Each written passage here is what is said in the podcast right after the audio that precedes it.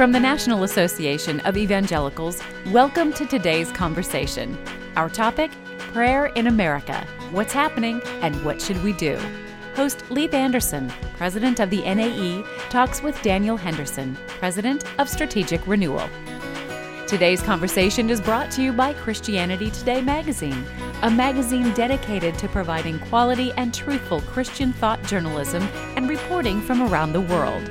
Podcast listeners can get a 60-day trial, which includes two print issues and complete online access to the website by going to orderct.com/nae. Again, that's orderct.com/nae. And now, let's join in. I'm Leith Anderson, president of the NAE, here today with Daniel Henderson. Daniel is a man of prayer, and he speaks to thousands of people each year at conferences and churches across the country, around the world, on prayer and spiritual renewal.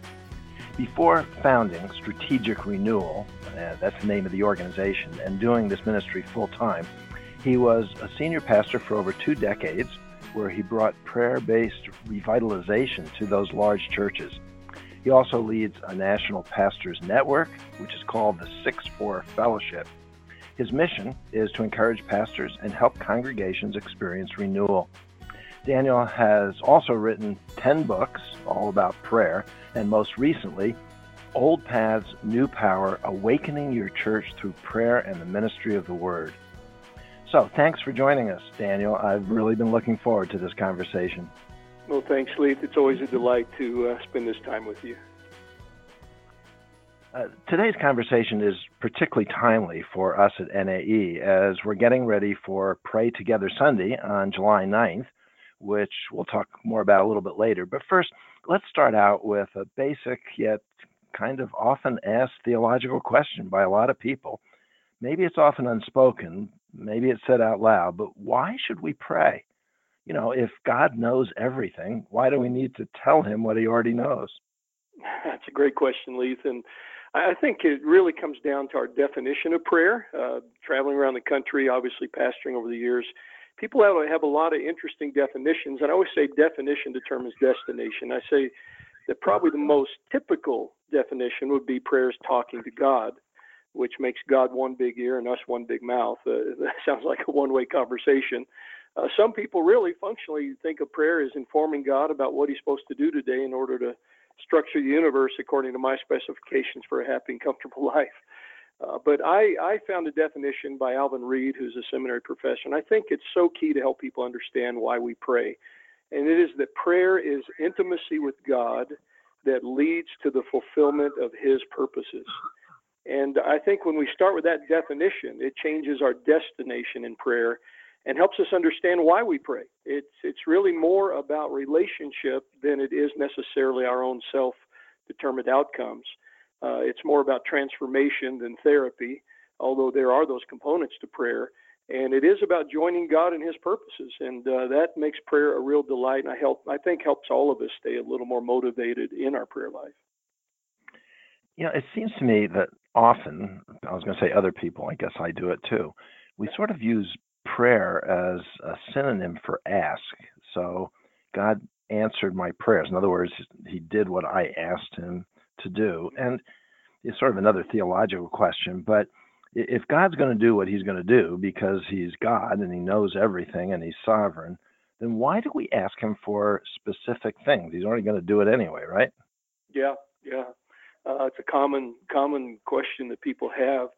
And certainly asking is a part of prayer, no doubt about it. But what has literally transformed my own life and is a major message we share with pastors and churches is that prayer is first of all about seeking God. And the way I say it, you, you, we need to learn to seek his face before we seek his hand. And we often think of prayer simply seeking his hand, getting from God what we uh, hope he will give to us. Uh, and I often say that if all you ever do is, do is seek his hand, you may miss his face. But if you seek his face, he'll be glad to open his hand and really, that's really based on the model prayer Jesus gave us. Um, there are certainly many movements in that prayer, but in its most fundamental division, the first half of the prayer is all about God. Our Father who art in heaven, hallowed be thy name, thy kingdom, etc. Second part of the prayer is all about us. Give us this day our daily bread. Lead us not into temptation, etc. the way I like to describe that is uh, the basic rhythm of prayer is that He is worthy and we are needy. And I think the more we can learn to pray primarily because of God's worthiness and worshiping Him, uh, it helps us not only stay motivated in prayer, but it changes the things we pray about because we're not just sharing our heart with Him, He's sharing His heart with us. And then our asking is more aligned with His will. And I think that's where prayer becomes so life changing. How good that is. And it reminds me that we start with God, not with us. And, and yet, it, it's sort of okay to ask. I'm assuming it's okay to ask. I I talked to somebody not too long ago from uh, a third world country, and I said, "What's the difference between where you are and where we are?" And he really had an interesting answer. He said, "If you have an emergency, you call 911. What we do is we pray first." And you know, he's right. He's right. And so often we turn first to our resources rather than to God. So, okay, my question here is it's okay to ask, though, right? Oh, yeah, absolutely. I mean, again, that's a part of prayer. But again, unfortunately, we have made it almost the entirety of our praying. And again, that goes back to what we said earlier. We're just seeking God's hand rather than experiencing His face. And that's where we misfire because we're not essentially experiencing that intimacy first and mm-hmm. foremost, going back to that definition, and then uh, ultimately aligning ourselves with His will. And you know, you mentioned the other countries, and uh, I've seen some of the same things. And I've asked myself, why is it they pray the way they do and we don't? And the conclusion I've come to is they actually believe that the Holy Spirit is the how-to, and we believe the Holy Spirit helps us with our how-to. You know, and and in America with so many resources, and they're not wrong, but uh, you know, I ask myself, why should I pray for 30 minutes when I can Google this in three minutes and be on my way and hope the Holy Spirit will hitch his train to my or wagon to my train, right? and so, uh, prayer is all about the experience of the power of the Holy Spirit. And unfortunately for us, we have so much, it's easy to become dependent on other things rather than really dialing into that intimacy with God. There's a tendency for us to pray individually, and even people that are not particularly religious say that, that they pray. And then there are other people who, or some of those same people, who don't feel very comfortable praying with somebody else. It's okay if they're alone, but not together. So, talk to us about why it's important to pray together with other believers. Yeah, that's such a vital question. And as I train and co- coach pastors, I tell them one of the things it requires is a conviction about community as it relates to prayer. You know, Jesus said, My house will be a house of prayer, and that's definitely a reference to the corporate nature of prayer, not individual prayer. And um, of course, we know that every major uh, revival and awakening in history was rooted in movements of united prayer. And you look at the early church and how they prayed together. Uh, Gene Getz, who's a professor at uh, Denver, I'm sorry, at Dallas Seminary, uh, has made the point that uh, we make much about individual spirituality and prayer, but really in the New Testament, those commands were primarily about praying together. They were received in community. You didn't have a printing press back then and individual copies of the Bible. The pronouns would indicate that in those commands. But he says the reason we miss that is because Western society is marked by rugged individualism. We think in terms of I, me, and my rather than we, our, and us.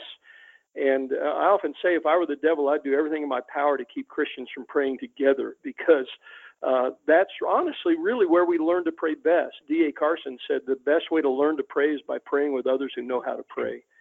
And for some of us who are shy, or maybe we're just not used to that sense of community, it could be awkward at first.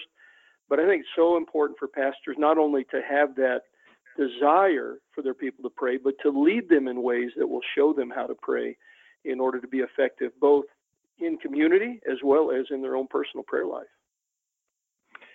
So you and I have known each other for a long time. We've been friends for years, and I know of no one who better understands what's happening in prayer in churches and among Christians across America than you. I mean, you are like the expert on this, at least in my world. So t- tell us what, what's happening. I mean, g- give sort of an overview of the trends or the dynamic or the good news or bad news about what's happening in prayer in the American church today. Sure. I, I feel so blessed because I actually have the privilege of uh, really spending a lot of my time, you know, on the front line, seeing what God's doing. uh, one of the things that you mentioned earlier about our ministry, uh, the 6 4 fellowship, is oriented around Acts 6 4, where the early church leaders gave themselves to prayer and the ministry of the word. And as you know, most of us got great training in the ministry of the word, just not so much in prayer. And so we've begun to connect pastors together in terms of them uh, learning how to pray uh, from one another, encouraging one another. And what I'm seeing is pastors in all kinds of churches are really beginning to take their leadership role seriously as it relates to prayer.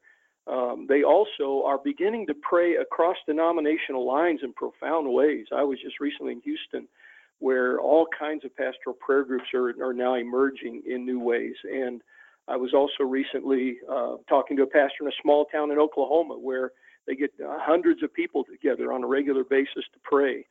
And so I'm really seeing that God's doing something. Uh, I think part of it, Leith, and we've talked about this at NAE, is the awareness of the cultural trends uh, that are really indi- indicative of a new hostility in the culture toward the church. And we realize we better pray because we can't fight this battle on our own.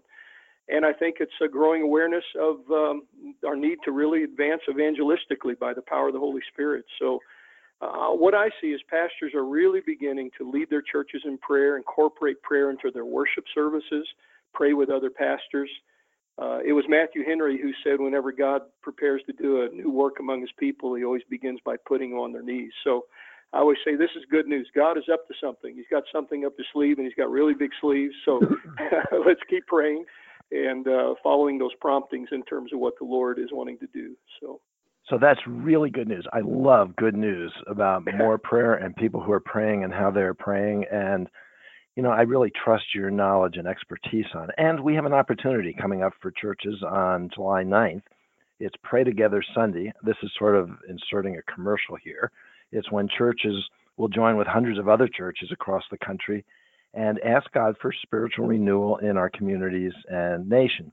And churches can register and find resources at nae.net slash pray together. And I just want to encourage our listeners to ask their churches to join. But I'm supposed to ask you a question. So, Daniel, when you speak across the country, what are you hoping the outcome will be for pastors and churches?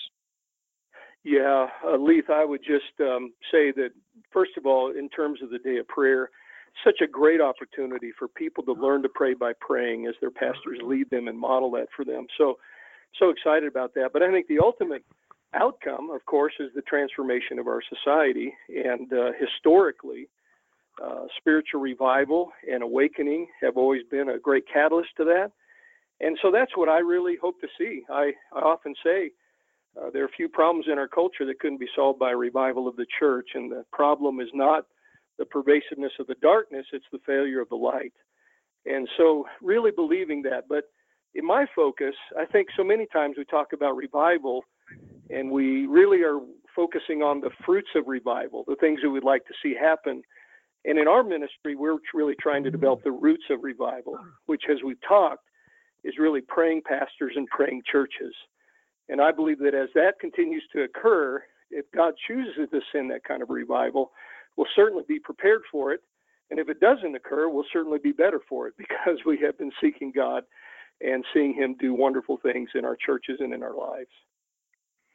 So let's get a little more specific. What should churches, local churches, actually be doing to cultivate an atmosphere of prayer in their specific congregations?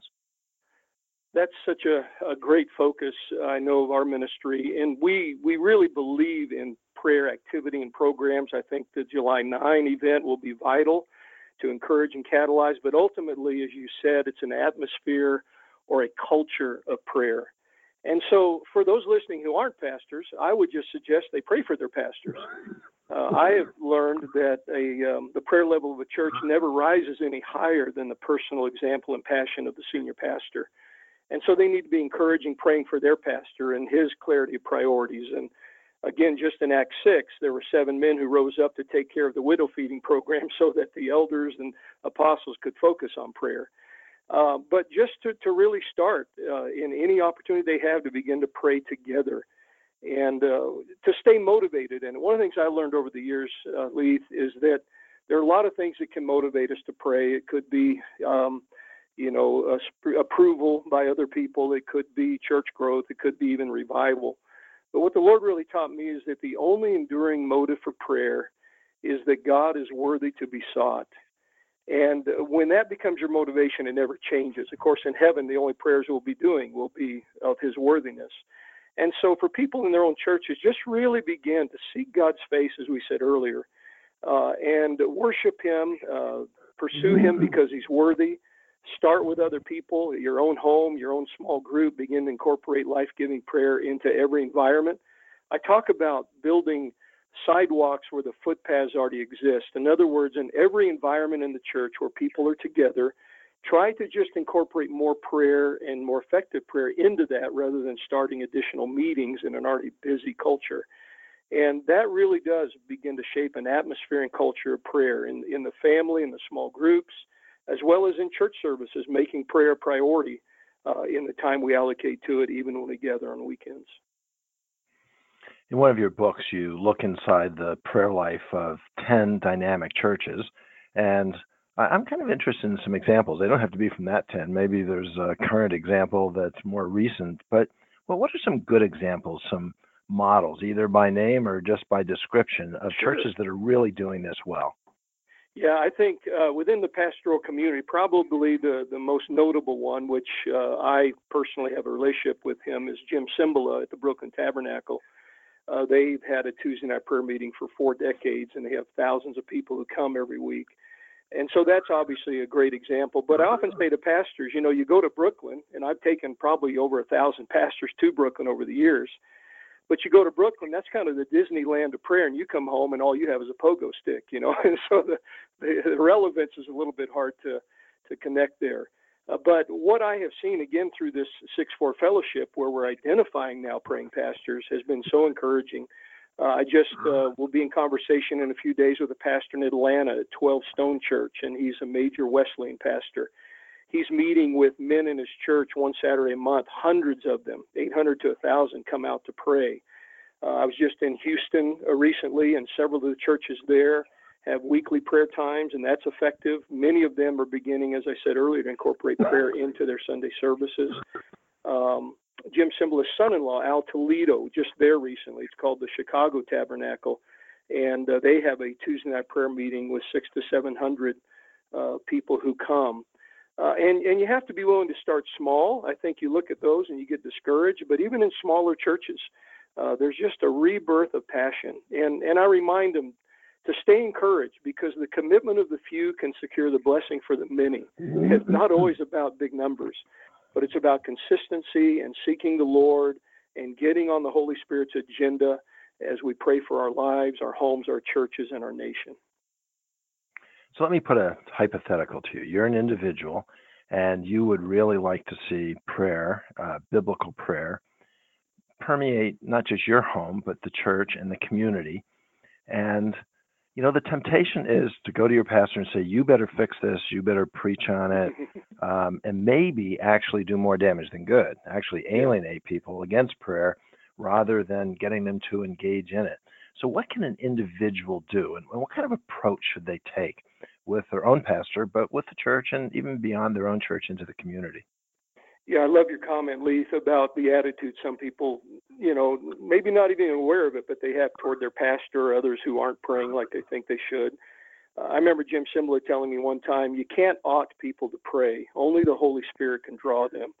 And I think the most important thing we do is just humbly ask God to create this spirit of prayer and hunger for Him. And then to guard ourselves from pride. Uh, you know, the snare of the enemy is pride and uh, it's hard to self-assess sometimes. Uh, one of my friends used to say, "Pride's like bad breath. Everyone knows you have it, but you." and and so, really, to stay humble, to let God create that in the, the heart of a pastor or in the heart of other people in the church.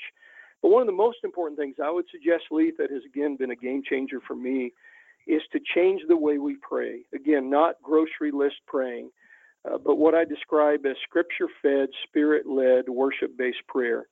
Uh, the most transformational thing I've learned and been able to teach other people is to begin praying out of the Bible, to let God start the conversation. And, uh, you know, whoever starts a conversation tends to guide it. Uh, you started this conversation, you've been guiding it. So I always ask, who do you want to start your prayer conversation? And I think every individual, every family, uh, every small group could make that change, and it could be transformational. Instead of nine or ten minutes of collecting prayer requests and then doing an alley oop at the end, uh, spend time just worshiping the Lord out of His Word and letting the Word give language to our requests. And uh, as I said earlier, beginning with His face before we move to His hand. And I think in every category of, of in every environment of fellowship, whether it's home, church, or even in the community, that really brings us back to that definition of prayer that is so life changing. And it makes it more about intimacy with God that then leads to the fulfillment of His purposes. Your engagement and commitment to prayer is just the best. It's just wonderful. Now, I'm particularly interested in who has influenced you in this, either individuals or, or books that have been particularly uh, influential in engaging and developing your passion. I remember as a young adult, I, I, read the biography of John Hyde. I think the title of the book is Praying Hyde. Praying Hyde. And it was it was very influential in my life. It was enormously challenging. It really helped me. And I finished the last page of that book and said, I'm no praying Hyde. I mean, I'm just, there's no way that I could ever be like this man. He was just astonishing. So, what's been an influence for you? Well, and when I speak around the country, I always start off by saying I'm not a natural prayer guy. I'm fiercely independent by nature, you know, and, oh. prayer, and prayers is depending on God. So uh, anything I do in prayer is all a work of God's grace. I do know for me the the most profound uh, source that really changed my perspective was Acts 6:4, where the early church leaders were confronted with a failure of a very important program, which was feeding the widows but they had just a very clear conviction about their priorities. And I tell pastors often that the power of no is in a stronger yes. Knowing your yeses empowers you to say no to other things. And their yes clearly uh, at the top of their list was prayer. So that changed my life. But then I began to read uh, J. Oswald Sanders' book, Spiritual Leadership, where he talks about the role of prayer in leadership. Of course, I've loved uh, Spurgeon's teaching on the role of prayer in the life of a pastor. Andrew Murray probably is the one I've read more than any about prayer, such a godly, insightful man. In terms of personal examples, I go back to Jim Cymbala, who, uh, again, his whole church has been built around prayer and has just had a transformational effect.